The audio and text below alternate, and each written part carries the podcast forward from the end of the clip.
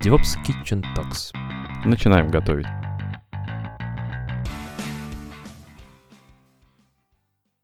Добрый вечер, наши дорогие слушатели. Мы начинаем наш очередной подкаст. И сегодня на кухне Максим и Виктор. Виктор, что у нас сегодня по программе?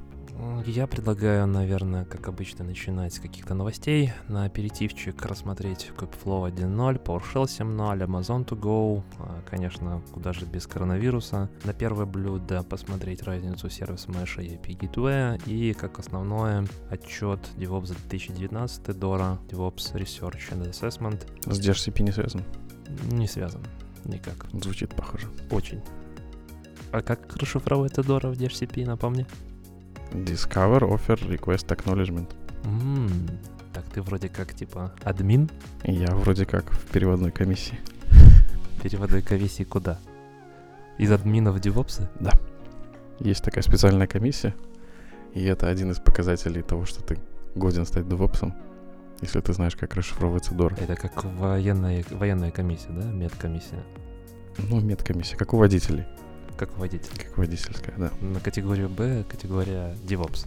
Категория Junior DevOps. Junior DevOps. Да. Или студент Студент, студент-junior DevOps. Ну, хорошо. Ну что, поехали. Поехали. Kubeflow. Что это за штука? Потому что, судя по первым четырем буквам, как-то связано с Kubernetes. Окей, okay. uh, Kubeflow. Что, что это такое, зачем это надо? Uh, из названия понятно, что это неким образом связано с Kubernetes. Да, это машин learning фреймворк, который достаточно легко можно задеплоить в Kubernetes. По-моему, его разрабатывали около двух лет, и вот недавно, буквально в начале марта, объявили о том, что первый релиз состоялся, и теперь, если вы работаете с ML, у вас есть Data Science, вы запускаете Jupyter ноутбук, у вас есть TensorFlow, и вам приходится всегда пользоваться некими сторонними сервисами, облачными провайдерами и так далее, то теперь пришла возможность все это делать в Kubernetes. Это на самом деле очень круто, потому что... Мы будем теперь все запихивать в Kubernetes. Да, э, а, дело даже не в этом, как мне кажется, а больше то, что теперь ML и э, в целом Data Science позволяет переехать, не использовать внешние клауд-провайдеров. Если тебе нужно было раньше, например, с тем же TensorFlow, да, все круто, все замечательно, тебе нужно было думать, как его развернуть, поддерживать, а сейчас у тебя есть единая платформа Kubernetes, внутри нее ты можешь запустить практически что угодно. Ну, то есть, получается, мне не обязательно использовать клауд, чтобы использовать машин learning, можно это сделать на своем премис инфраструктуре. Я так вижу, что да. А, и важно, важно еще осознавать то, что при запуске Kubeflow ты получаешь достаточно большой, богатый функционал. Это не только как бы машин learning, да, то есть у тебя есть возможность раз разработки, Jupyter, да, то есть э, открыть Jupyter и прямо в нем разрабатывать. Скажем честно, я далек от этой темы. Мы, сейчас на проекте начинаем данную тему глубоко идти, начинаем только, да, но я думаю, что через пару подкастов я смогу чуть глубже про это рассказать. Но также она тебе позволяет забилдить и задеплоить. То есть появляется полноценный CI-CD, или если можно еще так назвать MLOps, когда ты можешь деливерить свои машин learning. Можно к любой новомодная фича добавить слово ops, и она автоматически прирастает к практикам DevOps. Да, началось с GitOps, теперь MLOps и EOps ждем AI. в будущем. AI. AI. AI. Кому может быть интересен данный продукт? И почему версия 1.0 является какой-то прорывной? Что было до этого? Какие были возможности? Скажем так, 1.0 на самом деле это просто релиз. Угу уже хороший релиз, который можно действительно использовать в продакшене. Кому это будет полезно, как я понимаю, везде, где применяется машин learning. Везде, где ты хотел обучать некие свои модели, везде, где у тебя есть какой-то data science, везде, где у тебя есть объем каких-то данных, и ты хочешь по ним делать анализ и так далее, и так далее, все с помощью Flow теперь это можно запихнуть и внутри, внутри Kubernetes по факту иметь. Я посмотрел, как этот Kubeflow разворачивается, по сути, а, ребята подготовили несколько сценариев. Там ты работаешь с Istio в Kubernetes, ты работаешь без Istio, какую часть ты хочешь развернуть, и по факту подготовлены за тебя ресурсы в Kubernetes, YAML, опять наши манифесты, YAML девелоперы, да? Запуска... GitOps. GitOps, и запускаешь и получаешь kubeflow внутри своего Kubernetes. И, как мне кажется, это важно еще исходя из того, что у нас есть Kubernetes в облаке, Мгм. и у нас есть Kubernetes On-premise. on-premise. Так. И мы можем интегрировать. Смотри, какая интересная штука. Например, ты хочешь запускать свои обучающие модели на данные, которые находят у тебя в on И по безопасности ты не собираешься их переносить. Мгм. Ну, скажем так, например, от моего заказчика текущего, да, мы собираемся использовать гибридную модель, когда часть данных лежит в облаке, процессится, какой-то веб-интерфейс представляется, а часть данных так или иначе все равно будет находиться внутри on-premise, потому что данные достаточно sensitive. Но вот Kubeflow позволяет тебе развернуть и запустить ML внутри on и использовать э, те данные, которые находятся максимально близко, ну, соответственно, увеличить э, производительность и так далее.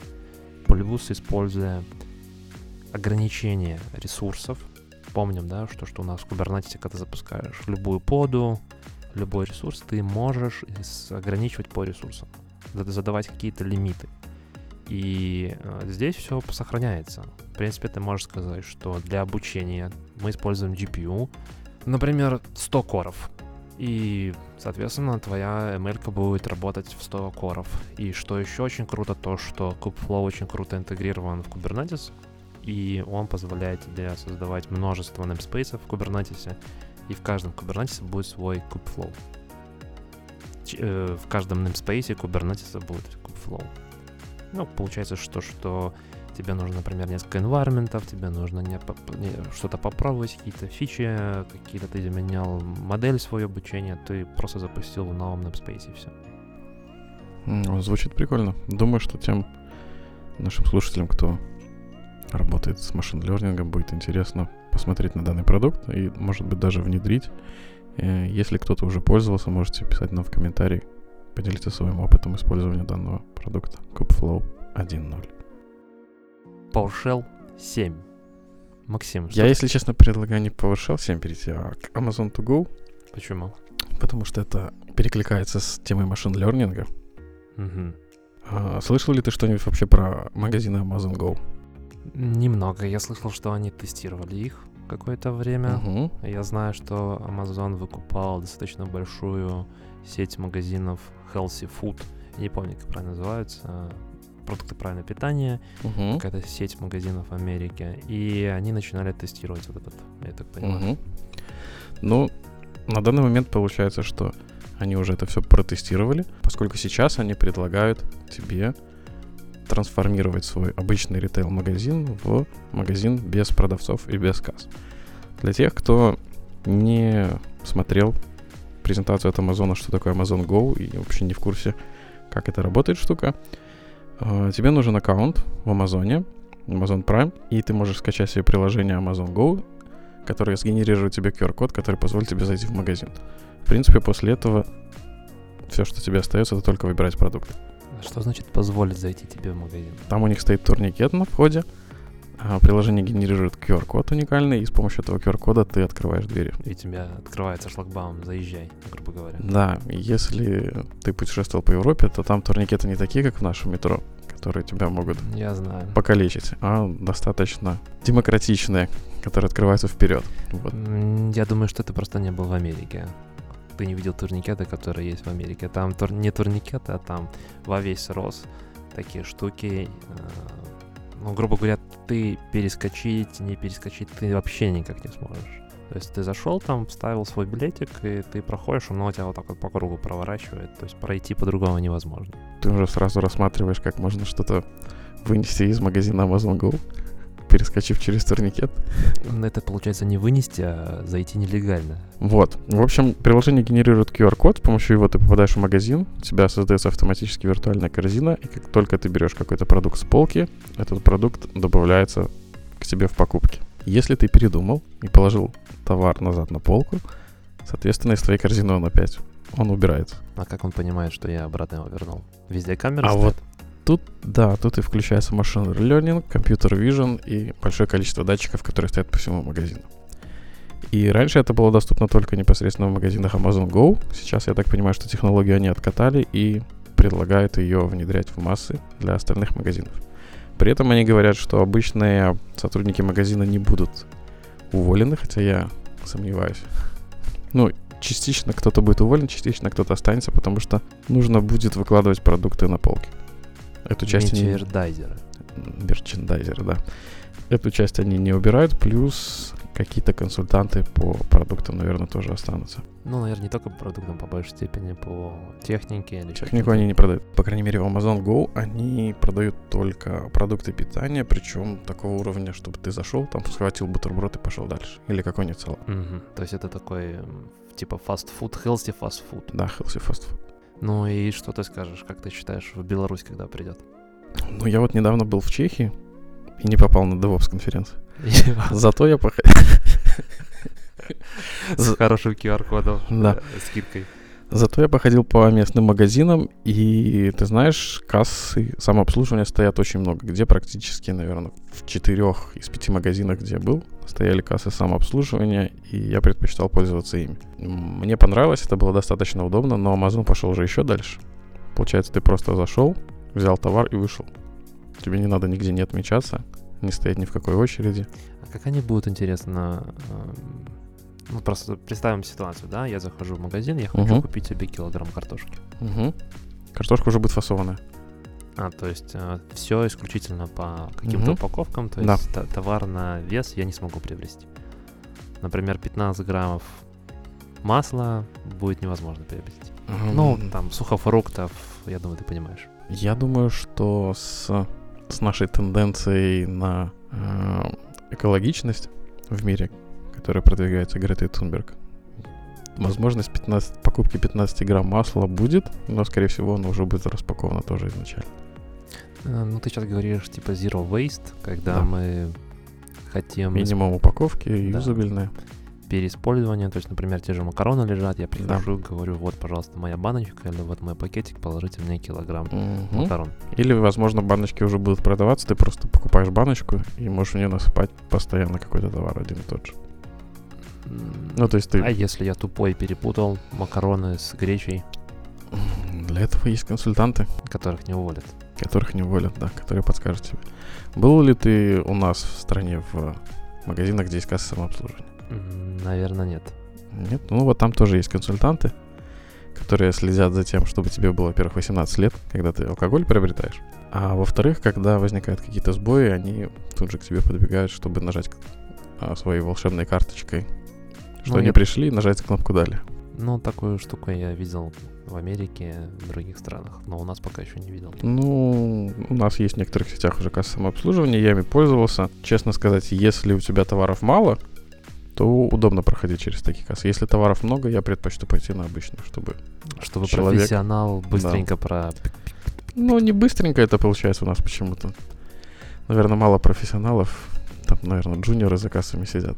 Синьоры Они не прошли спецкомиссию, наверное. Да, наверное, надо их отправить к Максу Максиму. на комиссию. Да, комиссия. Да. В общем, я думаю, что штука очень интересная, и было бы классно затестить ее. Если ты собираешься в ближайшем... А, даже если ты собираешься, ты уже не сможешь в ближайшем будущем слетать в Америку. Не, ну подожди, ближайшее будущее это ж потенциально может быть растянуто, э, может быть ближайшее будущее осенью. Думаю, что до осени точно никуда не Да. смогу. А все по причине COVID-19 ходит по земле. Ходит, мало того, что ходит, так он еще и вносит хаос как в экономике всяких стран, так и отменяет очень классные конференции. Например, недавно Apple WWDC, на котором должны были представить, как я понимаю, новые айфоны и... Нет, нет, нет, подожди, Не на ты ней? немножко, ты немножко путаешь. Смотри, у Apple есть разные типы конференций. WWDC — это конференция для разработчиков. Да, для девелоперов. Там это как Google I.O. На Google I.O. иногда бывает еще, по-моему, для железки они тоже представляют отдельно. Так вот, на WWDC представляют те операционные системы и фичи, которые они будут релизить потом осенью. Помним- iOS 14. iOS 14, новую macOS, не знаю, как они сейчас там будут называть, сейчас это Каталина, А, что дальше будет там потенциально что-то новое, скорее всего Apple э, Watch OS. Каталина? Каталина, давай я проверю. Ну, это как-то с Томкатом перекликается. Каталина, macOS, Каталина, 10.15.3. Наверное, слово не зарегистрировано, не запатентовано, они могут тоже его использовать. Ну, Это было бы очень странно, если бы зарегистрировали бы слово для использования. Почему бы и нет? Так вот, они объявили о том, что они будут идти в онлайне. E3 конференция отменилась вообще, Facebook F8 тоже девелопер. Так самое интересное, смотри, что, что WWDC будет только июню. Mm-hmm. Они уже сейчас смотрят так вперед. То есть э, ребята из Apple считают, что вся да эта... ничего хорошего не произойдет. Ничего хорошего не произойдет. Ну, они поэтому еще и магазины все позакрывали, кроме Китая. Потому что Китай уже восстановился вроде как. Но уже Foxconn пошел работать. Новые айфончики 9 там штампуют. Штампуют и будут продавать только в Китае. Или будет работать на склад? А, нет, я думаю, что, скорее всего, будет она, доставка. FedEx, Amazon Prime, доставки все, я думаю, что сейчас могут немножко подняться относительно. Какую из конференций ты, может быть, ждал, которая отменилась? Или наоборот, перенеслась в онлайн и стала доступной для просмотра? Наверное, мне больше всего расстраивает E3. Потому что, буду откровенным, я немножко играю. Играю не сильно часто, но играю. И, как по мне, мне казалось, что на E3 представят новые Xbox, плойку новую, PS5 и так далее. Но сейчас э, вообще как бы они вроде собирались это делать как отдельный. А когда они должны были ее проводить? А, тоже летом, по-моему. E3 проводится летом, в середине лета, как раз тогда, когда запускают массово там в Steam, в PlayStation Store, скидки там намного-много, потому что, ну, лето люди предпочитают провести время вне дома, и чтобы как-то... Предпочитали. Предпочитали.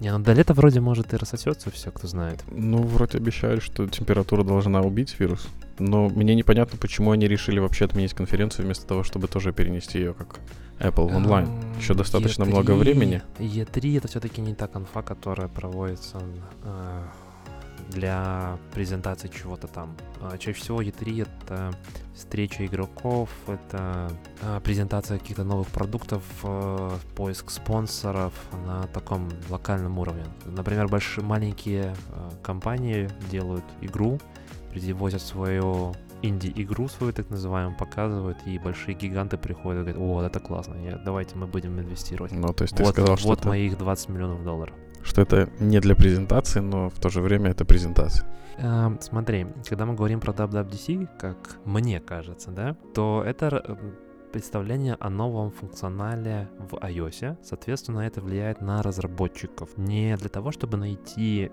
инвестиции со стороны, и чтобы в твой продукт начали вкидывать бабки и понеслась новая стадия разработки, да, например. Но тут есть еще другая штука. VVDC все-таки делается компания, которая имеет свой собственный продукт. А E3, я так понимаю, она просто под своей крышей объединяет много разных компаний. Разные да. интересы и разная направленность на аудиторию. Ну да, да. И, и, и на E3 чаще всего представляют новые игры.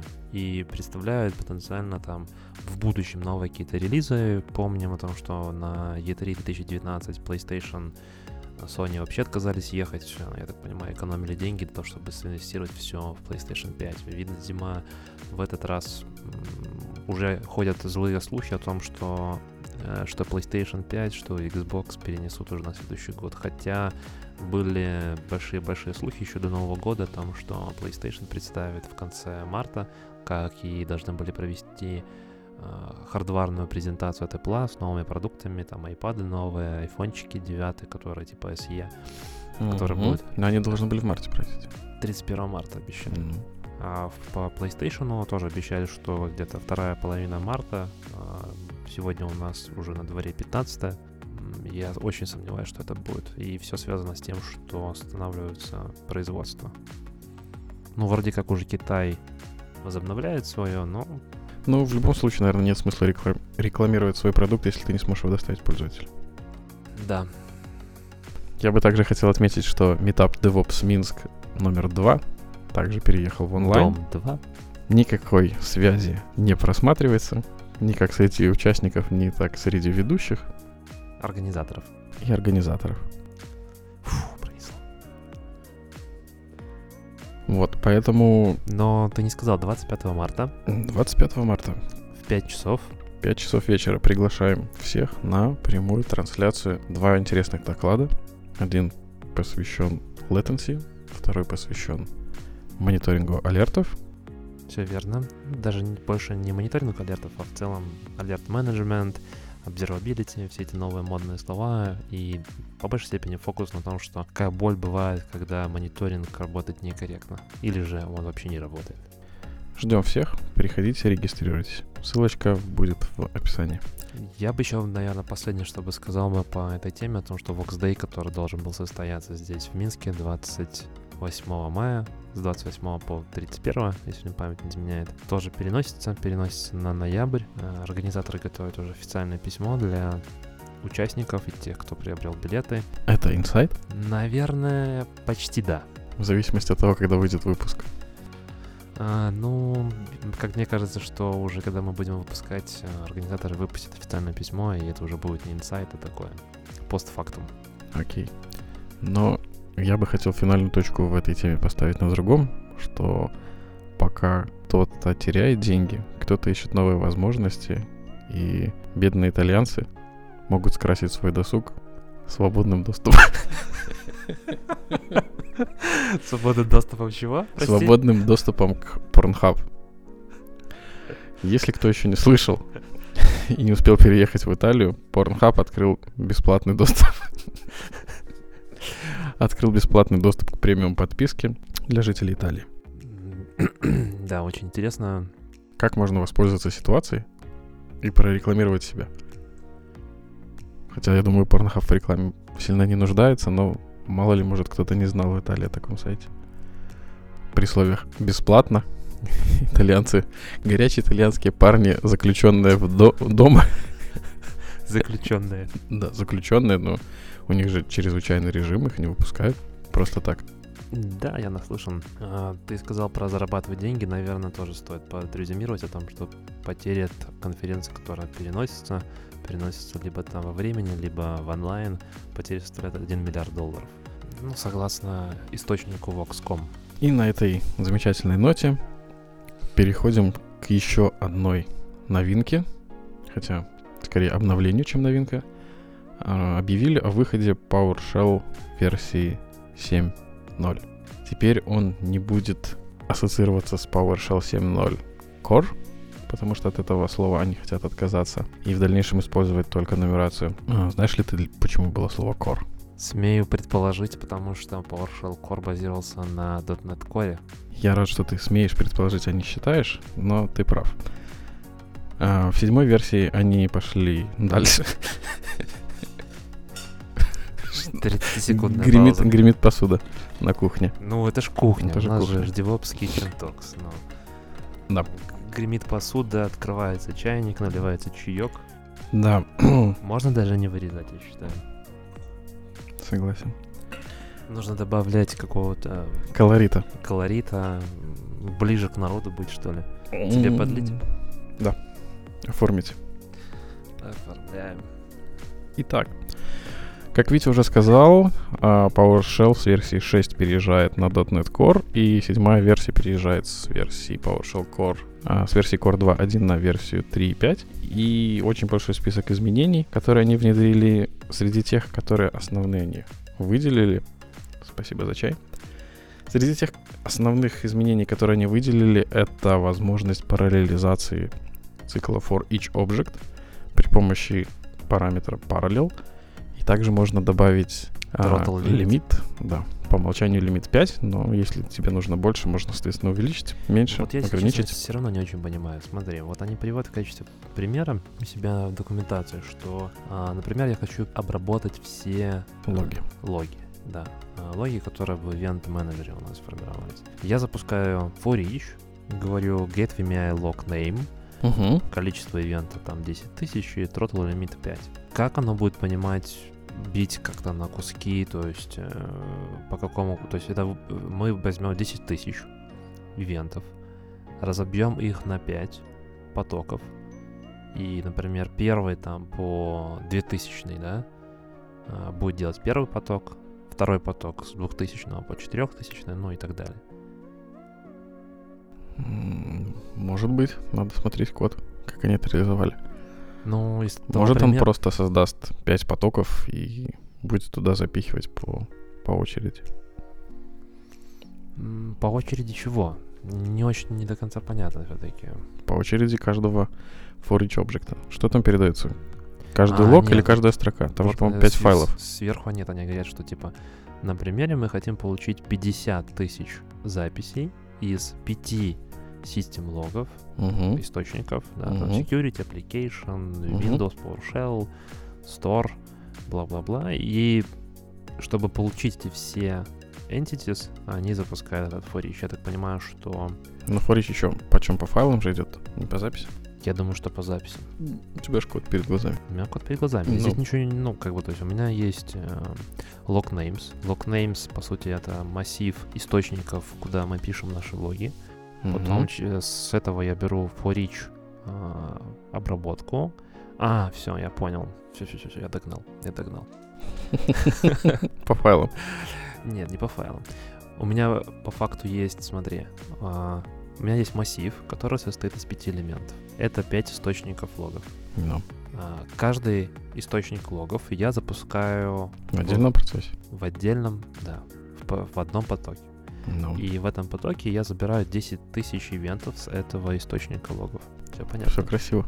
Не, ну то, что они добавили, это замечательно. На всякий случай напомню для наших зрителей о том, что и слушателей, что раньше PowerShell, в принципе, позволял вам делать параллелизацию, но для этого нужно было либо делать джобы, либо workflow. А, workflow это исключительно из .NET шло, из C-Sharp. А джобы м, имели свои тоже минусы. Здесь из плюсов я вижу, что для парализации, для потока мы не будем создавать отдельный большой инстанс нашего PowerShell, потому что что такое джоба по факту? Джоба — это еще один запущенный PowerShell. И внутрь этого PowerShell мы отправляем, что нужно обрабатывать. Здесь в данном случае мы этого не делаем, то есть внутри нашего процесса будут создаваться треды, судя по всему, будет создаваться некая парализация, и PowerShell 7 бу- сможет обрабатывать эту парализацию уже из коробки, не требуя создавать джобы, как для, как это было ранее, для того, чтобы выполнить задачи, если у тебя они бьются на какие-то куски быстрее. Ну, я смотрю, что они все хорошие best practices с C-Sharp начинают тоже перетаскивать в PowerShell. Среди новинок, которые объявлены в седьмой версии, они ссылаются на ternary оператор. Я лично с ternary оператором впервые познакомился в Groovy, но я посмотрел, что в шестой версии C-Sharp он тоже уже был заимплементирован. Интересно, кто его придумал первый, где он появился, в Groovy или в C-Sharp, или может вообще в каком-то другом языке. Я думаю, в другом языке. Я, если честно, не знаю, но смею предположить, что навряд ли и в Groovy, навряд ли и в э, .NET, в C-Sharp, я думаю, что в других языках. Если- Если сравнить, вот, Макс, тебе вопрос вот вкинем. Мгм. А, ты говоришь, что, что в PowerShell 7 перетаскивается много то, что есть в C-Sharp. В чем разница между C-Sharp будет и PowerShell с твоей точки зрения? Ну, C-Sharp компилируемый, PowerShell нет. Ну, мне кажется, стоит также для наших слушателей сказать, что если вдруг кто-то не работал с PowerShell, то PowerShell — это, Скриптинговый язык? да, скриптинговый язык, который, наверное, можно сравнивать с Python, а, если мы говорим про автоматизацию каких-то рутинных задач. А, Наверное, можно сравнивать с Bash, с CMD. Вообще PowerShell пришел на смену CMD, а, старому доброму Ну batch у. смотри, из Bash он тоже вон вытянул хорошие штуки. Э, Вообще вопросов нет. да. Или и Ну, это та штука, которая позволяет, что если первая, первая команда, которую вы описали, выполнилась успешно, например, то тогда выполняй вторую. Если не выполнилась успешно, то не выполняй. Ну и важно понимать о том, что все равно это все базируется на last exit code, а, или же на сокращении это доллар вопросик, то, что вернул предыдущий pipeline, да, то есть если у тебя первая оп- операция выполнилась неуспешно, то вторую ты выполнять уже тоже не будешь. А знаешь ли ты, как exit код проверить в CMD? Тоже, по-моему, доллар, что-то там. Мгм. Процент, error level процент. Надо запомнить. Но в основном, если смотреть объективно, эти новые фичи, они, конечно, хороши, но по факту все, к чему они приводят, лишь уменьшение количества строк кода, потому что все это можно было ре- реализовать обычными конструкциями if и else. Ну, в случае этого это да, это больше синтаксический такой сахар, так называемый. В случае Флорича, я бы сказал бы, это очень серьезно. Они, собственно, его первым и ставят. Еще важно, поня... наверное, понимать о том, что они смигрировали сейчас на .NET Core 3.1, и вообще весь э, Microsoft движется о том, чтобы .NET Framework, который у них сейчас есть, соединить с .NET Core, и чтобы .NET фреймворк вообще шел один единый для всех платформ. И я думаю, что они к этому в том числе стремятся и для PowerShell. И по моим ощущениям, что они договорятся как с Linux, с Linux, да, ну, наверное, больше с Linux дистрибутивами, например, с Ubuntu, чтобы PowerShell по умолчанию стоял в Ubuntu, например. Mm, да, в частности, возможно, из-за этого они хотят еще ежегодные свои релизы притянуть к релизам .NET, я имею в виду релизы PowerShell, чтобы идти с ним в ногу. И получается, что Windows втянул Linux в себя, VSL. VSL сделав, да, и теперь еще хочет закинуться в Linux напрямую. Ну, Microsoft делает очень правильные стратегии, да, то есть если мы посмотрим на последние там лет 5-7, наверное, развития, то Microsoft, во-первых, там очень хорошо контрибьютует в open source, а второе, Microsoft понимает, что, да, наверное, Windows сервер как сервер уже не так актуален, что вообще все идет в... Попрошу подчеркнуть это выражение, мы к нему еще вернемся через несколько новостей. И все идет к тому, что мы идем в контейнеры. В контейнерах, как мы помним, чаще всего урезанная операционная система идет, и тащить туда с собой огромную махину в виде Windows сервера, это будет крайне нецелесообразно. Ну, там они сейчас сделали лишь нано-образ. Он, конечно, побольше, чем все основные Linux дистрибутивы. Немножечко побольше. Немножко побольше, но... Если мне память не изменяет, по-моему, 250 мегабайт минимум. На сервер? Да. Тебе память, по-моему, изменяет. Посмотрим. Может, они, конечно, что-то урезали с того момента, как я с ним работал, но когда я смотрел, там было что-то около 750 метров. Ох, ёп. Да, это только имидж. Я понимаю. А дальше тебе нужно еще что-то накрутить, поставить тот же PowerShell. В нано-сервере, по-моему, PowerShell идет или не идет по умолчанию? Не помню, но скорее всего идет. Окей, хорошо, мы работаем с PowerShell, я получил какую-то ошибку. Как мне с ней работать в седьмом PowerShell? В седьмом PowerShell сделали интересный новый командлет getError, который позволит тебе посмотреть все параметры этой ошибки и что она означает. Плюс также они втащили новый вид, назвали его Concise View, но, по-моему, он работает только для парсинга. Когда у тебя парсится твой скрипт, и в нем находится какая-то синтаксическая ошибка, тогда ты увидишь ее в красивом отображении. Еще мне кажется, что здесь важно понимать, что вы запускаете скрипт, и у вас выпадает какая-то ошибка, и э, во всем скрипте оно вам показывает сразу обработку о том, что, там, например, на 25 строке getProcess не смог э, выполниться, потому что вы написали select object некорректно, забыли буквочку E, ну и так далее. То есть э, сразу достаточно детальные детально будет показываться, куда нужно идти. Не так, как это было раньше, когда вы запускаете, у вас просто падала ошибка, писала о том, что да, вот такой-то командлет не смог выполниться. Ну, единственное, что они добавили, это номер строки.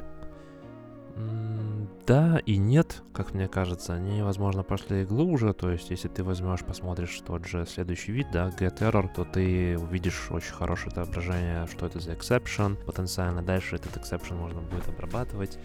Э, смотреть количество этих э, эрроров, то есть последних три, например, и так далее.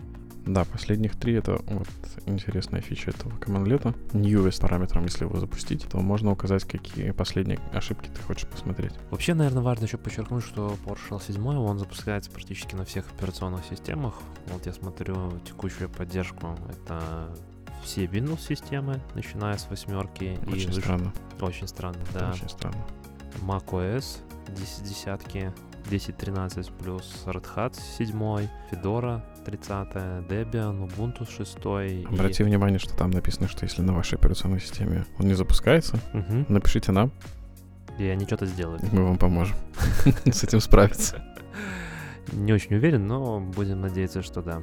А, сейчас они, кстати, пишут, что на Debian 10 там, и на Core э, CentOS 8 они не саппортуют WinRM ремоутинг, но я так подозреваю, что в будущем, может быть, они это поддержат. WinRM возможность подключения к удаленным сессиям PowerShell. Вообще я считаю, что PowerShell намного круче, чем если работать с башем. Ты, конечно, можешь так считать, а мы пойдем дальше. Я думаю, что мы уже достаточно проголодались для первого блюда, и на сегодня в качестве темы предлагаем обсудить такие хайповые слова, как сервис Mesh, и не самые хайповые слова API, Gateway. Доводилось ли тебе, Виктор, использовать что-нибудь из этих сервисов на своих проектах? Да, я скажу так, что на самом деле с появлением Kubernetes появление микросервисов сервис Mesh стал очень актуальным. Э, API Gateway тоже с развитием микросервисной архитектуры стал появляться все чаще и чаще. А, я предлагаю разобраться э, основные, как бы, скажем так, заблуждения, которые существуют. Так, например, говорят о том, что API Gateway — это для трафика с севера на юг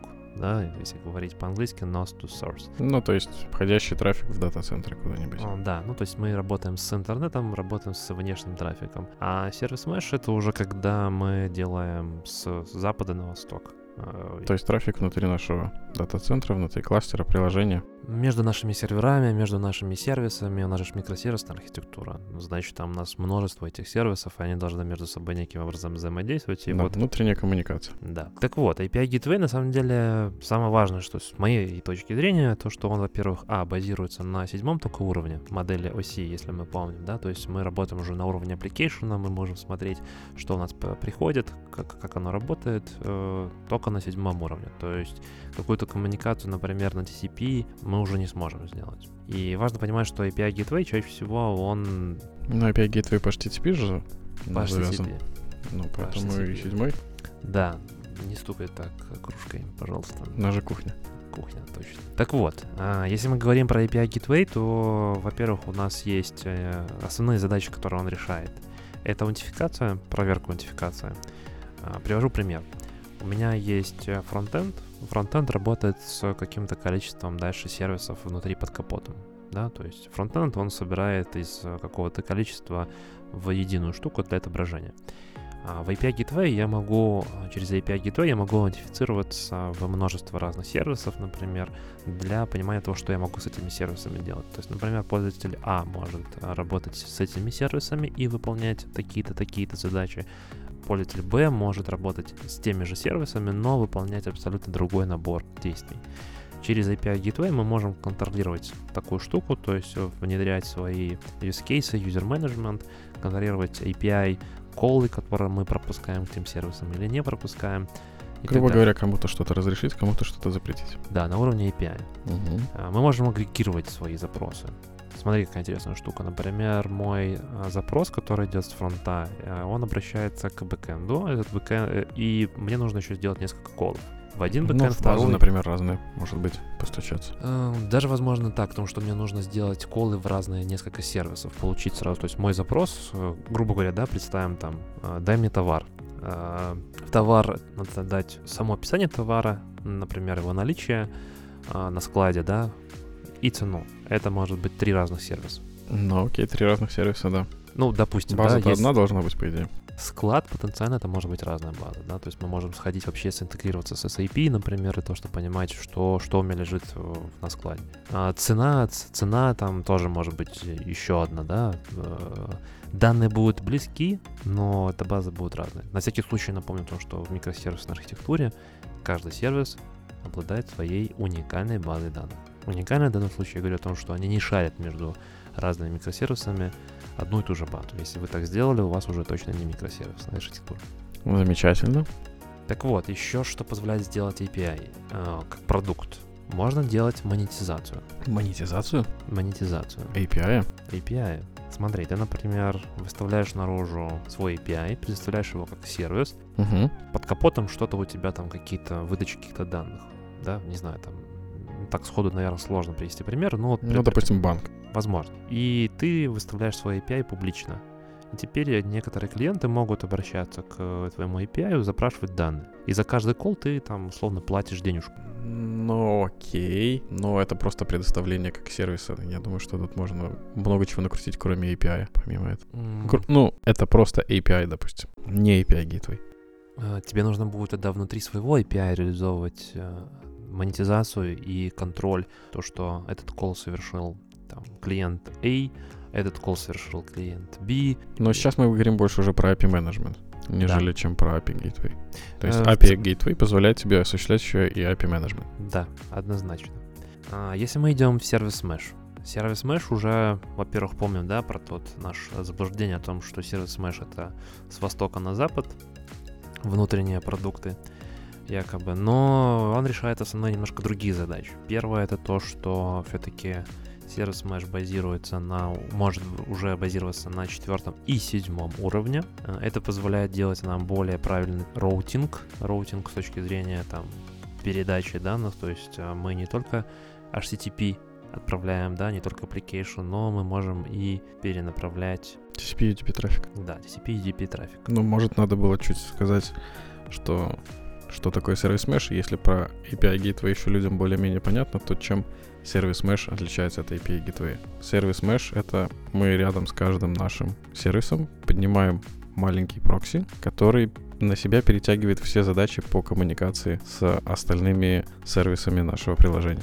Я, например, не знаю определение сервис Mesh. Мне очень хочется сказать, что сервис Mesh — это DNS 2.0. Почему? Потому что если мы так разберемся, что такое сервисы, которые создаются, да, это некая, это некий сервис, это некий публично доступный или там не публично доступный, неважно, это некая entry point, в который мы обращаемся. И чаще всего мы обращаемся почем? По имени. DNS нам, в принципе, позволяет, помним, да, о том, что он позволяет нам сделать преобразование с имени в IP-адрес, он может даже сделать нам какую-то балансировку по раунд-робину, если мы на одну запись там накидаем дофига IP-адресов. А здесь сервис Mesh в принципе тоже делает в какой-то степени то же самое. Что он делает? А, у меня появился некий сервис, я хочу а, роутинг к нему, я хочу выставить вот такой вот, то есть для обращения к этому сервису, не знаю, товар, нужно идти по такому-то пути, и мой, мой конечный сервис находится здесь. Ну, то есть вот он запущен, добавил в него я новую инстанс, он мне разбросал по нескольким сразу. То есть э, сразу сделал какой-то... Сервис Discovery. Да, сервис Discovery. Вообще, я работаю с мешем, я хочу обратиться к моим сервисам. У меня появляется уровень security. Уровень security, опять же, то, что я а, могу обратиться туда или не могу. А, сервис mesh это, по сути, перед моим application стоит некий прокся. И эта прокся проп- пропускает или не пропускает. Ну, соответственно, если мы говорим про прокси, то появляются всякие такие штуки, как логирование, трассировка. Почему? Потому что все запросы, которые будут обращаться к моему приложению, я буду еще... Я, я, я их в любом случае обработаю. Причем она как пропускает входящие, так и исходящие запросы. Да, то есть такой относительно еще firewall на уровне твоего приложения. Вот, и если мы говорим все-таки в сравнении, в чем же разница, когда выбираете там API Gateway или сервис Mesh, то, ну, нужно понимать о том, что, что мы делаем и зачем, да, то есть первое, если мы говорим про API Gateway, а, основное, а, как бы скажем так, его плюс в том, что, во-первых, это чаще всего отдельный слой, отдельный слой, который вынесен за рамки нашего приложения. Пример. Я ставлю API Gateway, а весь мой сервис и все мои сервисы я помещаю в какой-то он-премис, например. В он-премис я не могу достучаться. Внутрь ты имеешь в виду?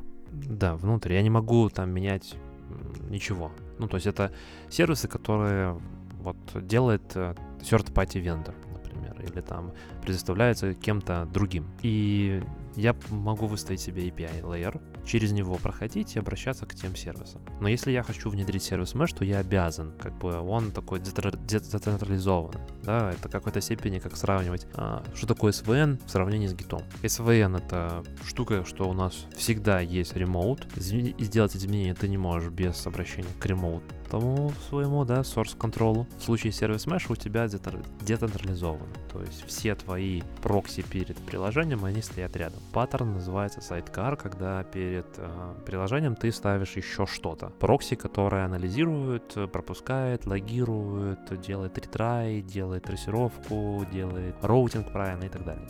Я что-то не уловил, как ты предоставишь доступ к своему, к своей on-premise инфраструктуре, если ты используешь только service mesh снаружи. Ну смотри, у меня есть какое-то, у меня есть какое-то приложение угу. микросервисное. Допустим. У меня оно сервисы работает, используя сервис Mesh. Допустим. И я хочу, чтобы мои пользователи могли получать какие-то данные с этого приложения. Хорошо. Как мне его наружу выкинуть? Смотри, у тебя в любом случае будет там для начала фронтенд. Дальше у тебя будет, если мы говорим конкретно про сервис Mesh, например, это Istio. Возьмем там работу с Istio. А Istio там хорошо интегрируется, опять же, с нашим замечательным любимым Kubernetes. Я думаю, в этом подкасте он будет звучать достаточно часто. И через Istio я определяю правила, как мне взаимодействовать, куда мне route ить мой трафик. Схема получается, что фронт стучится на бэк, а бэк уже имеет доступ к э, service mesh, и дальше все оттуда достается. И да, и нет одновременно. По сути, сервис, перед service mesh ем у нас чаще всего все равно ставится mesh gateway? а, load balancer. Классический load balancer. С него мы заходим, любой трафик туда про- проходим, а дальше мы выстраиваем уже роутинг. То есть, например, если я иду по Чем эта схема будет отличаться от API Gateway? а, API Gateway — это одна штука, это слой, который находится чаще всего между фронтом и нашими backend-сервисами. Как load balancer, который ты сейчас говорил? Как лот-балансер в какой-то степени, который, Мгм. а, может только работать с э, седьмым уровнем. API здесь выставляется как продукт, то есть ты его делаешь разработку. А разработку я подразумеваю, что это не просто какая-то коробочка, которую ты поставил, а дальше ты должен написать какие-то рулы, ты должен сделать разработку твоего API менеджмента, то есть такой full life cycle жизни API. Делаешь development, делаешь mock, да, чтобы проверять, как оно работает, делаешь тестинг, что оно корректно отрабатывает, и твои данные, ну, твои API-колы идут корректно к сервисам, и клиенту возвращаются корректно. У тебя есть аналитика, у тебя есть мониторинг и так далее. И у тебя такой получается, что lifecycle разработки API, Есть. да. Ну, не то, что есть, он как бы, тебе нужно разрабатывать API Gateway в целом, как продукт. Смотри, давай как бы поставим точку, пойдем дальше. Да. Уже А, есть хочется, надо переходить да. к основному блюду. а, смотри, API Gateway, седьмой уровень. API Gateway — это продукт. API Gateway — это разработка API продукта внутри а, чаще всего каких-то прод- а, гейтвеев, да, то есть, например, ты ставишь APG или Ты очень сложно объясняешь. Если тебе нужно предоставлять какой-то сервис сторонним клиентам, используй API Gateway. С моей точки зрения, API Gateway стоит ставить, если даже ты работаешь с а, своим продуктом. Но тебе нужно делать трансформацию API, обращение, а, связи, множество сервисов, множество продуктов, множество интеграций и так далее. А сервис Mesh? В таком случае, чем мне поможет? Сервис Mesh тебе позволит а, лучше делать роутинг, лучше делать а, security к обращению непосредственно уже к твоим сервисам. А, В той статье, про которую на самом деле мы сейчас так долго упорно обсуждаем, есть замечательный пример. Давай мы его откроем и рассмотрим в деталях.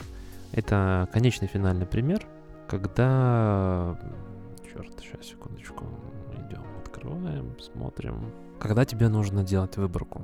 Ну, во-первых, есть в самом конце этой замечательной статьи, а, когда и что тебе нужно выбирать. То есть тебе нужно создать как продукт, у тебя API. И если нет, то, конечно, мы идем по большей степени в sidecar и делаем роутинг через service mesh. Если у тебя это будет как продукт, то остается только один вариант, это gateway.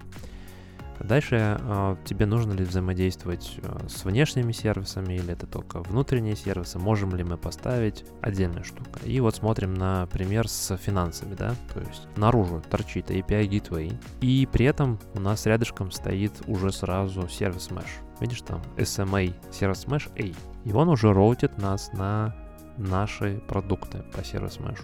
А дальше внутри внутри между продуктами стоит еще один internal API Gateway. И между ними есть еще один service mesh. И смотри, какая прикольная штука о том, что, во-первых, у тебя а, это может быть балансировка между разными большими там дата-центрами, например, или какими-то инстансами огромными, да, то есть там, например, между регионами. И service mesh тебе позволяет делать роутинг между одним регионом и другим регионом. Правильно ли я понимаю, что все равно он в основном используется для внутренних коммуникаций? Для коммуникации между твоими сервисами, Он системами, может подсистемами. снаружи вести, в том числе, роутинг для конечных пользователей. Конечных пользователей я подразумеваю то, что ты открываешь тут бай, например, или какой-то сайт и обращаешься к, например, по URI images, да, тебя будет кидать, соответственно, на сервис images, который предоставляет эти картинки. И это будет снаружи.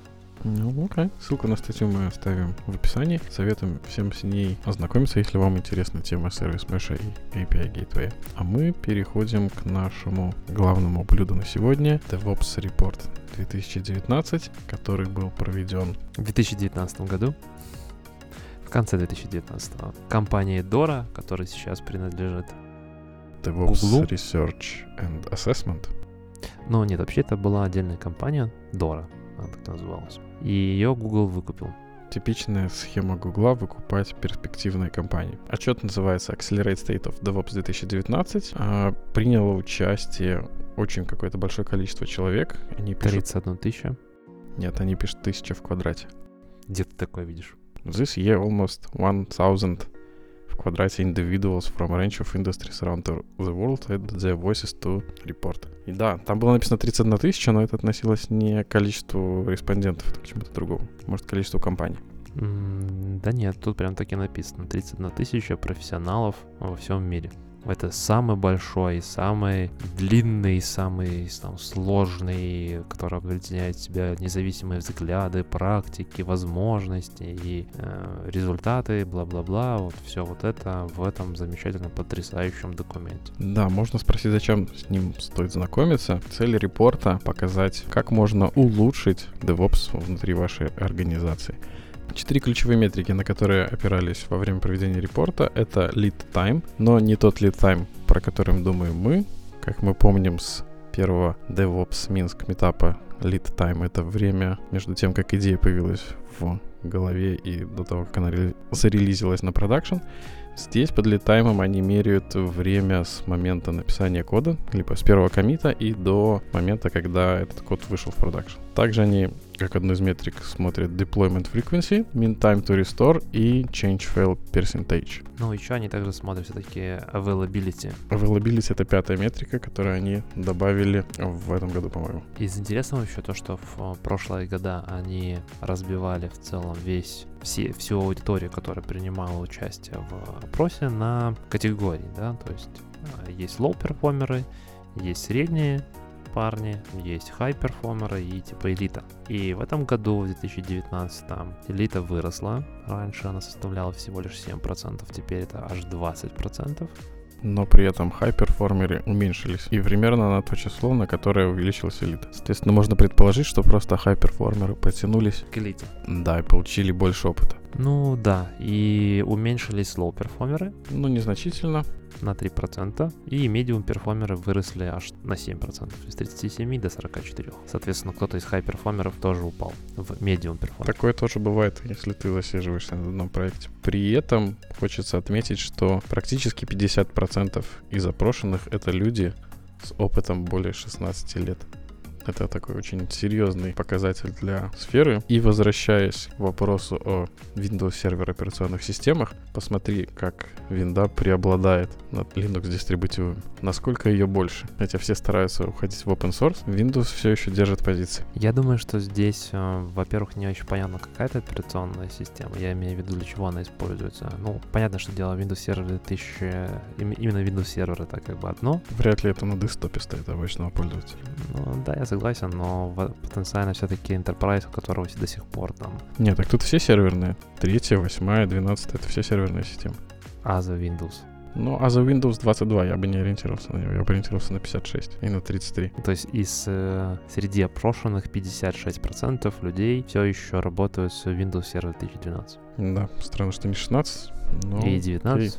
да. Но, может быть, они входят в Asa Windows. Azure Windows. Да. Почему нет? Может, там даже XP где-то еще завалилось. М, очень надеюсь, что нет. Как же выделяются элитные перформеры? Частота выкатки, deployment frequency, либо по запросу, либо раз в день. То есть, если вы деплоитесь раз в день, то это первый пункт, первая ступенька к элитному перформеру. Я думаю, что здесь надо скорректировать момент, потому что deployment подразумевается выходом на продакшн. Ну, естественно, не деплоймент на dev. Ну, мало ли. Этого достаточно, да? Мы задеплоились на dev. На этом наш CD пайплайн закончился. Ну что, у меня на машине работает, я выкатил на свою машину. Хороший хэштег, я выкатил на свою машину.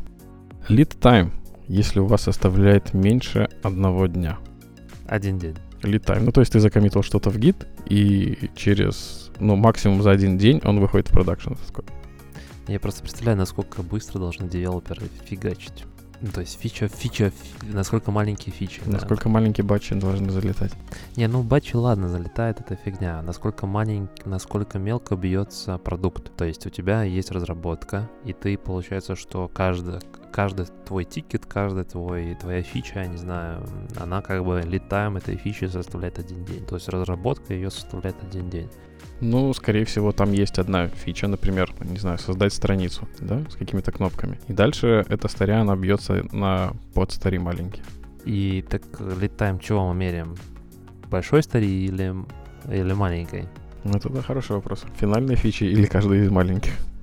Ну, просто понимаешь, если мы берем, например, какой-то баги, да, я согласен, летаем багов может быть там легко заходить одного дня. Ты зашел, у тебя там сотни багов, а, и баги там могут быть такого характера. Ну, вот там слово times написано неправильно, забу- забыли букву и. Да, исправить такой баг, наверное, займет там, ну, минута. Да? Но ну, если... исправить баг, но провести по всему CI-CD пайплайну займет больше, чем время его исправления. Ну, в таком случае да, но тут, возможно, lead time не подразумевают. Можно вообще зайти на продакшн, прям там поправить. Классическая ситуация. И не надо никакие pull реквесты и код-ревью. Все это придумали чуваки, которые не тестируют на продакшене сразу. Да. Окей, тут есть вопросы к размеру фичей, которые они мерили. И, ну, скорее, они не мерили, просто ну, предоставляли вот. люди сами сведения, сколько у них Ты уходит знаешь, времени. на самом деле, мне кажется, здесь летаем, вот я дальше смотрю о том, что элитные перформеры, они в 106 раз быстрее, uh, times faster lead time from commit to deploy. Я подразумеваю, что здесь lead time, они имеют в виду, это когда разработчик завершил, сделал pull request merge в основной бранч, там, например, а судя по всему из одного репорта преобладает сейчас trunk-based модель, и все. А lead time дальше уже понеслась в этот момент, когда все это дойдет до продакшена. То есть я закончил свою фичу, например, какой-нибудь user management, да, сортировки по группам, доступы, бла-бла-бла и всякое такое. Или интеграция там с каким-то продуктом. Все, я закончил. Вот он, закоммитенный мой код. И здесь lead time пошел от того момента, когда это там я закоммитил, понес, понеслась билд, запустились тесты, выкатка на dev environment, там, QA environment, прибежали тестировщики, если они вообще есть, пошли еще какие-то тесты, integration тесты, UI тесты, прошли, прошли, прошли, и потом это все ушло на продакшн. Ну да, тут так и написано, как много времени занимает для вашего кода от состояния committed до э, successful run на продакшн. То есть время между тем, как ты его первый раз закоммитил, и до того, как он вышел Мне не нравится, когда ты говоришь слово первый раз закоммитал. Я думаю, что здесь подразумевается, когда ты закончил работу, когда ты просто закоммитал все. Ну, то есть ты разрабатывал в своем выделенном бранчике да? Когда ты замержил. Да, когда ты замержил, то есть ты посчитал, что твоя фича готова, ты как разработчик завершил, завершил свою фичу, отправил, отправил то, чтобы она пошла дальше в следующие циклы. То есть ты думаешь, что здесь они меряют lead time между мержем в develop, допустим, и выкаткой на продакшн? Я уверен в этом просто. Ну, потому что по-другому здесь вот что такое э, 106 раз быстрее. Lead time from commit to deploy. Ну, я просто себе не представляю. Я еще раз говорю, да, если мы говорим про классический lead time, есть разные, есть lead time, есть э, circle time. Могу сейчас ошибаться. Так вот, lead time все-таки это с идеи до финала. Угу, да, как и было сказано в начале. Да.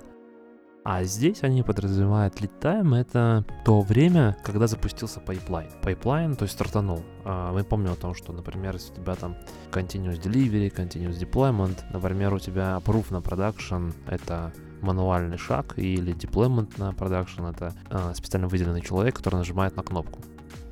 Кстати, хорошо, что ты сказал про апрувы, потому что они сравнивают lead time показатели с прошлым годом. Если 2019 год говорит, что 106 раз быстрее. Это 2018 говорит, что они были в две с половиной тысячи раз быстрее элитные перформеры, чем хай-перформеры.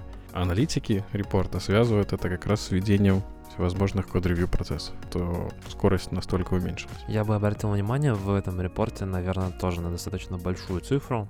Это в 2604 раза быстрее восстановление с инцидента. Или меньше, чем за час. Что ты про это думаешь? Очень хороший показатель, учитывая финальные статьи о том, то, сколько каких тестов прогоняет. И есть процентная составляющая, что даже элитные перформеры не все тесты интегрируют. Например, тесты на перформанс тесты на security, что, в принципе, может тебя привести к возможным крахам твоего приложения на продакшене, но это не мешает им быстро восстанавливаться после падения. Мне еще очень нравится картинка, схема Software Delivery Operations Performance. И вот ты упоминал там про том, что кто проходил опрос, это люди, которые 16 лет уже находятся в данной профессии. И здесь есть очень две, два интересных поинта — это культура психологического safety, не знаю, как по-русски, спокойствие, сохранение и выгорание, burnout. И то, что DevOps культура и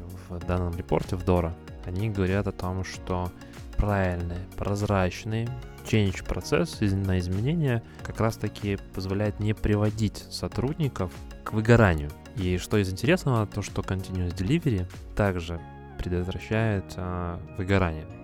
На самом... Ну, это, в принципе, все логично, когда тебе не надо выкатывать релиз. четверг вечером ты его выкатываешь, он у тебя отвалился, потому что где-то какой-то скрипт неправильно работает, и вы все деплоите руками, а не это автоматизированно уже обкатано. И ты сидишь до четырех. Либо восстанавливаешь предыдущую версию, либо пытаешься синтегрировать новую. Конечно, автоматический процесс у тебя выгорание прекратит. Я думаю, что здесь сейчас связано с психологическим стрессом, о том, что, например, когда мы говорим про рели- релизы, люди к релизам относятся очень ответственно, и если мы эти релизы делаем там раз в полгода, то ты полгода как это бы находишься... событие. Да, это достаточно серьезное событие, и ты его ждешь. А, если твой код ломает, конкретно твой код ломает релиз, ты находишься ну, достаточно такой тяжелой психологической ситуации, то есть ты сам себя давишь, и люди другие на тебя могут давить. Ну, а, ты же не будешь точно знать, что именно твой код сломал, если ты так даже, редко Даже, даже, вот в этом это и проблема. В том, что при редком выходе на продакшн или при редком вот таком проведении релизов получается, что ты собираешь большой ком, я это называю пирамидой. Да, то есть у тебя есть там в начале какое-то основание, кто-то там закоммитил первое, а потом выше, выше, выше, выше, выше, у тебя получилась вот эта замечательная игра, когда мы вытаскиваем не помнишь, как называется? Вытаскиваются эти деревяшки. Я понял про что-то, но не помню название. Да, и вот получается, что твой код ломает, но ты не знаешь, твоя ли деревяшка сломала, да? То есть из-за тебя сейчас все рухнет, вся пирамида или нет.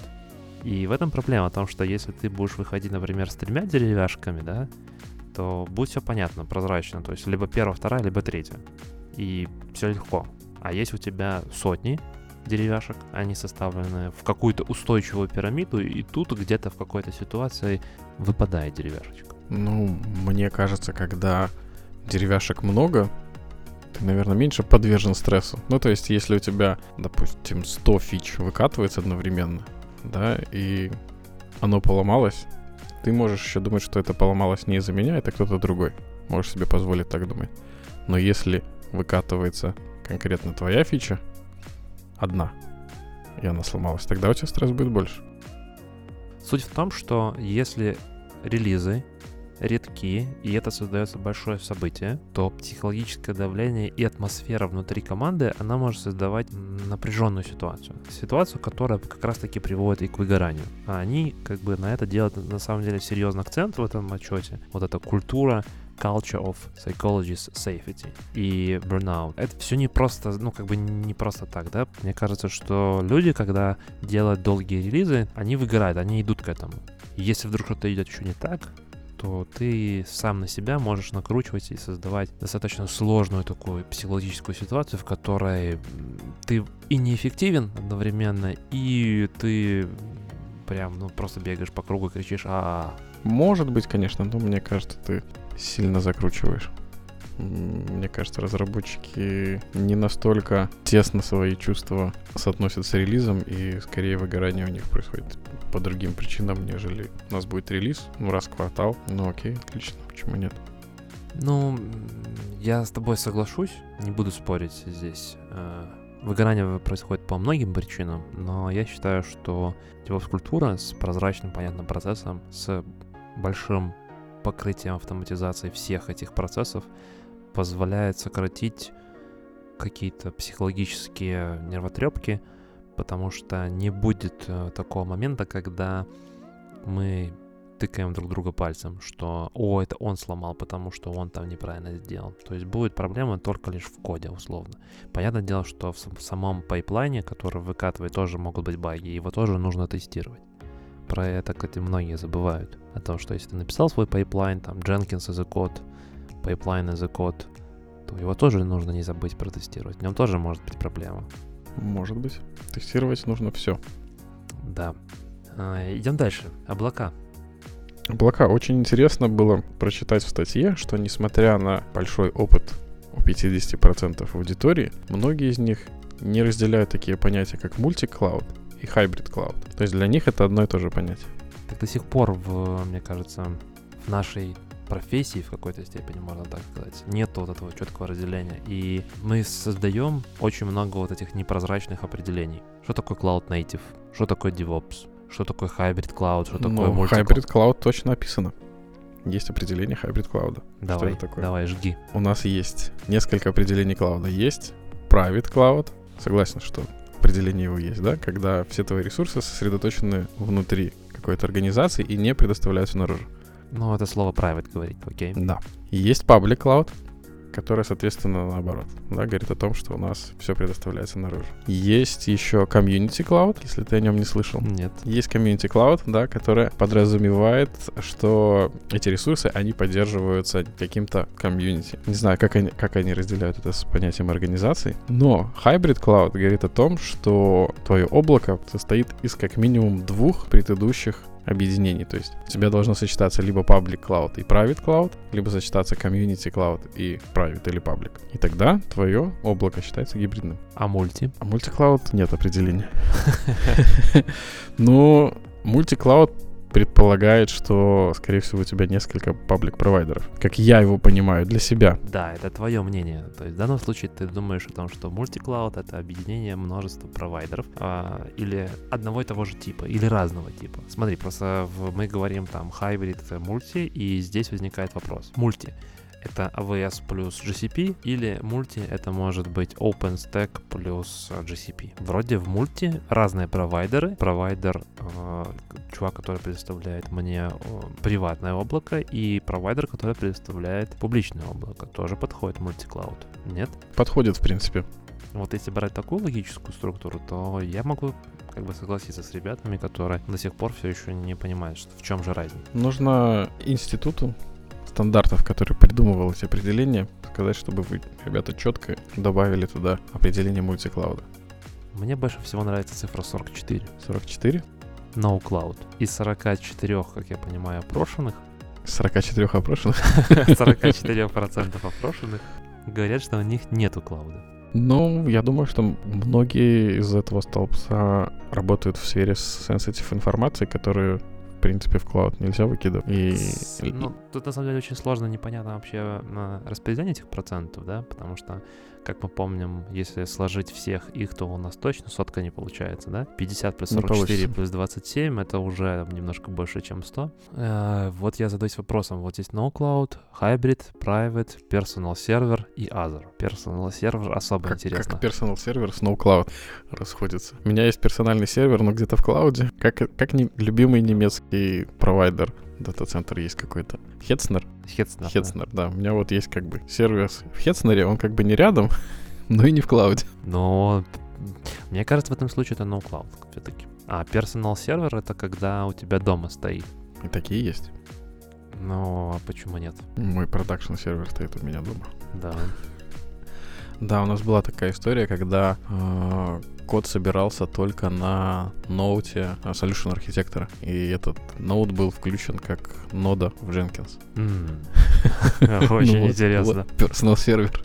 Да, вот Personal Server. Ну окей, да. Ну, скорее всего, как мы уже обсуждали, было мульти-чойс, и можно было выбрать несколько, но даже таким путем, как ты выберешь no cloud и что-то еще из облаков связанное. Как у тебя одновременно может быть и no cloud, и Возможно, какие-то приложения работают в NoCloud, вот как, как мы с тобой обсуждали, что, что personal, ой, не personal sensitive информация, да, она хранится там вне клауда, а работает просто на, в дата-центре, on-premise. Но on-premise это не cloud, а private cloud, помню о том, что все-таки у облака есть какие-то определенные характеристики, то есть, например, он- Пять. Давай. Они определены тем же документом, который определяет разделение на private, community, Мгм. public cloud, Давай, пять характеристик облака. ресурсы по требованию, On-demand self-service. а, широкий доступ к сети или широкий доступ ресурсов, наверное, из всех возможных, Broad Network Сетей. Access. да, объединение ресурсов, Ресурс пулинг.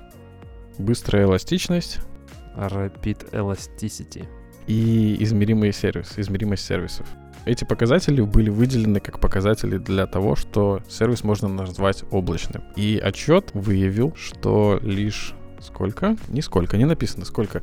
Но а, у большинства опрошенных все эти пять показателей не использовались. Только элит-перформеры, как мы помним, использовали облако По максимуму. Наверное, как-то можно по этим кружкам понять. Не, ну смотри, как бы они говорят о том, что 57% текущих э, опрошенных, как я понимаю, элит.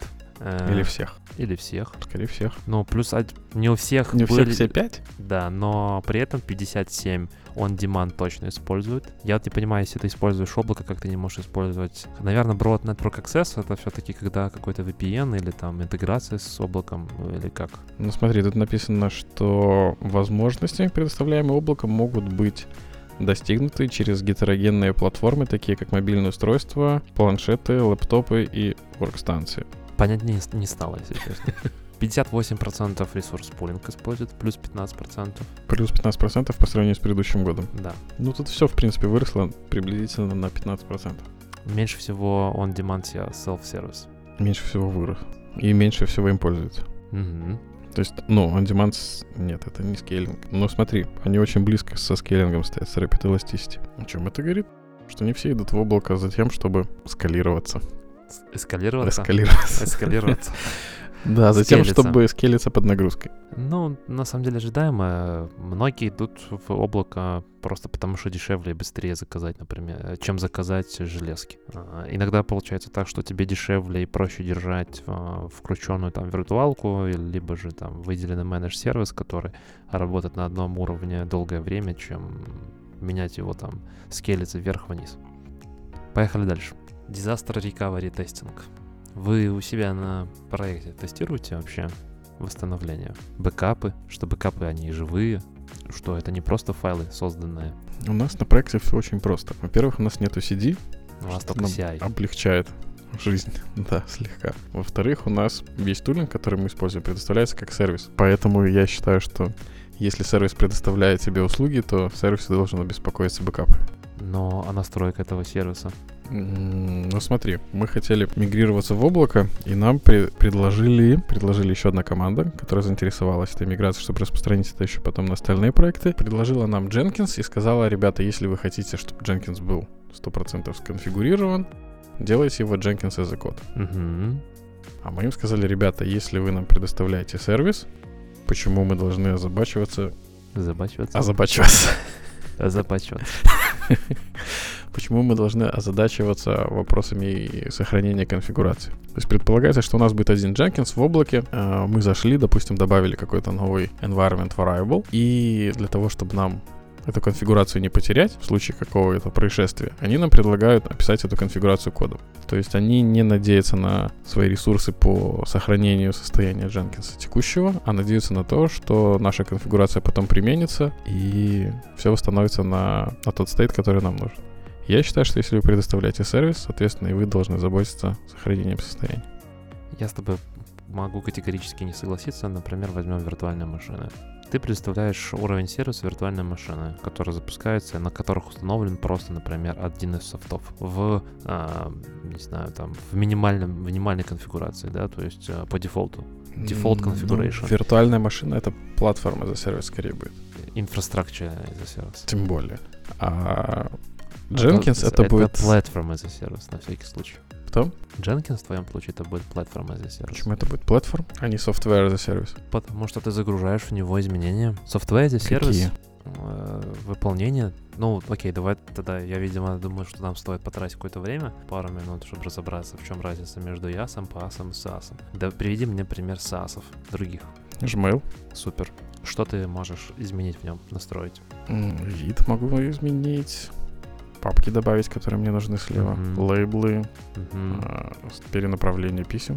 Мгм. Автоматические ответы. Хорошо. А платформа за сервис? Платформа за сервис. Хороший вопрос. В SQL, например, ты заливаешь свои данные туда, они там процессятся. Тебе предоставляется движок SQL как engine. Ты не беспокоишься о том, чтобы это был, например, геораспределенный движок, э, чтобы там бэкапы, как ты говоришь, там ставились и так далее. Ты говоришь, хочу бэкапы 7 дней или хочу бэкапы там 20 дней, тебе не предоставляется. Software сервис — это финальный продукт, который ты используешь как есть. И кастомизацию в него ты вносить не можешь вообще никакую. Классический PaaS чаще всего это э, веб-апы, какой-то app engine. То есть ты закидываешь свой код, который там функционирует. То есть ты можешь внести изменения по данным, по логике какой-то и так далее. В случае твоем, то есть Jenkins, в моем понимании, да, ты закидываешь какие-то процедуры, тебе предоставляет э, пас, классический пас. Тебе предоставляет движок Jenkins. Это именно движок. А дальше ты все наполнение туда закидываешь. Потому что если мы смотрим на Gmail, то изменить Gmail как движок ты не можешь. Ты туда можешь кидать только почту. Или, например, э, не знаю, Dropbox. Ты можешь туда закидывать только файлы, да, то есть есть одна функция. Закинуть файлы, они шарятся там, ну, множество функций есть, но они как бы стандартизир... стандартизированы, и ты их изменять не можешь. Ну, смотри, они предоставляют Jenkins, но при этом говорят, что если мы сделаем какое-то обновление, то мы не гарантируем того, что у вас все сохранится, вся ваша история конфигурации, все ваши билды и все остальное. Поэтому, пожалуйста, предоставьте нам это как какие-то скрипты, которые будут приводить его к этому состоянию. Ну, это какой-то печальный сервис. Вот, я так и сказал. Но тут спорить не буду, тут я с тобой согласен. Так не должно быть, если ты не представляешь бэквард как обратная совместимость, да, то есть ты делаешь изменения и при этом ломается то, что у тебя внутри, то твой сервис работает как бы некорректно. Тут даже спорить нечего.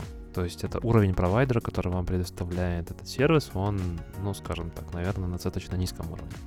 Возвращаясь по вопросам disaster recovery и делаю ли я бэкапы, я могу сказать, что несмотря на то, что я очень часто обжигался на том, что у меня нету бэкапов, ты все еще не делаешь. Я все еще их не делаю, да. Я не знаю, сколько раз мне должно ударить граблями по лбу, чтобы я начал делать бэкапы. Я думаю, что этот подкаст стоит называть «Максим не делает бэкапы» и выгнать его из ведущих. Пока он не придет с бэкапом. Да. А, но смотри, видишь, я не один, согласно репорту. А, по подсчетам, только 40% респондентов выполняют а, disaster recovery тесты один раз в год. Как минимум один раз в год. Ну, это уже неплохо один раз в год. Я думаю, что стоит уже двигаться дальше и, наверное, свернуться к тому, что какие же все-таки выводы у нас есть. Эм, я думаю, что самый важный вывод, который в этом документе написан, с моей точки зрения, да, о том, что DevOps это не какой-то там фигня, которую придумали, да, а, а, а только чтобы бабла срубить, а что все-таки это, это не тренд, а это уже стандарт в software development и operations, который делает нашу жизнь лучше в том или ином виде. Потому что если мы делаем, не делаем бэкапы, и у нас ломается наше приложение, потом мы сидим несколько суток и пытаемся восстановиться, то, наверное, это приводит к бурнауту. Если мы делаем очень долгие релизы, и эти релизы не автоматические, и совершается множество ошибок при ручных действиях, то, опять же, мы переходим к какому-то такому monkey джобу относительно, и, опять же, к выгоранию и нежеланию это делать далее. Сейчас подведешь к тому, что если вы не хотите выиграть на работе, внедряйте практики DevOps. А почему нет? Я думаю, что это как дополнительная плюшка, это... нежели как цель целом, наверное, автоматизировать и перекладывать работу на технику более правильно, чем опираться на то, что какой-то человек магически сможет совершить множество одинаковых операций со стопроцентным успехом. Я думаю, что Amazon Go с тобой согласится в этом вопросе. DevOps в продажах? В ритейле. В ритейле. А, в отчете было, кстати, написано, что ритейл одна из тех сфер, где современные DevOps практики находили самый большой отклик и самое большое влияние. Ну, потому что мы понимаем, чтобы быстрее трансформироваться и изменяться под окружающий мир, наверное, ритейл это самое актуальное, потому что если сегодня покупатели хотят одно, завтра другое, то либо ты успеваешь адаптироваться к покупателю, его желанию, либо ты уходишь из рынка. И на этой замечательной фразе мы можем завершать наш сегодняшний подкаст. И с вами был Максим и Виктор. Всем пока. До новых встреч. Через две недели. DevOps Kitchen Talks. Блюдо готово.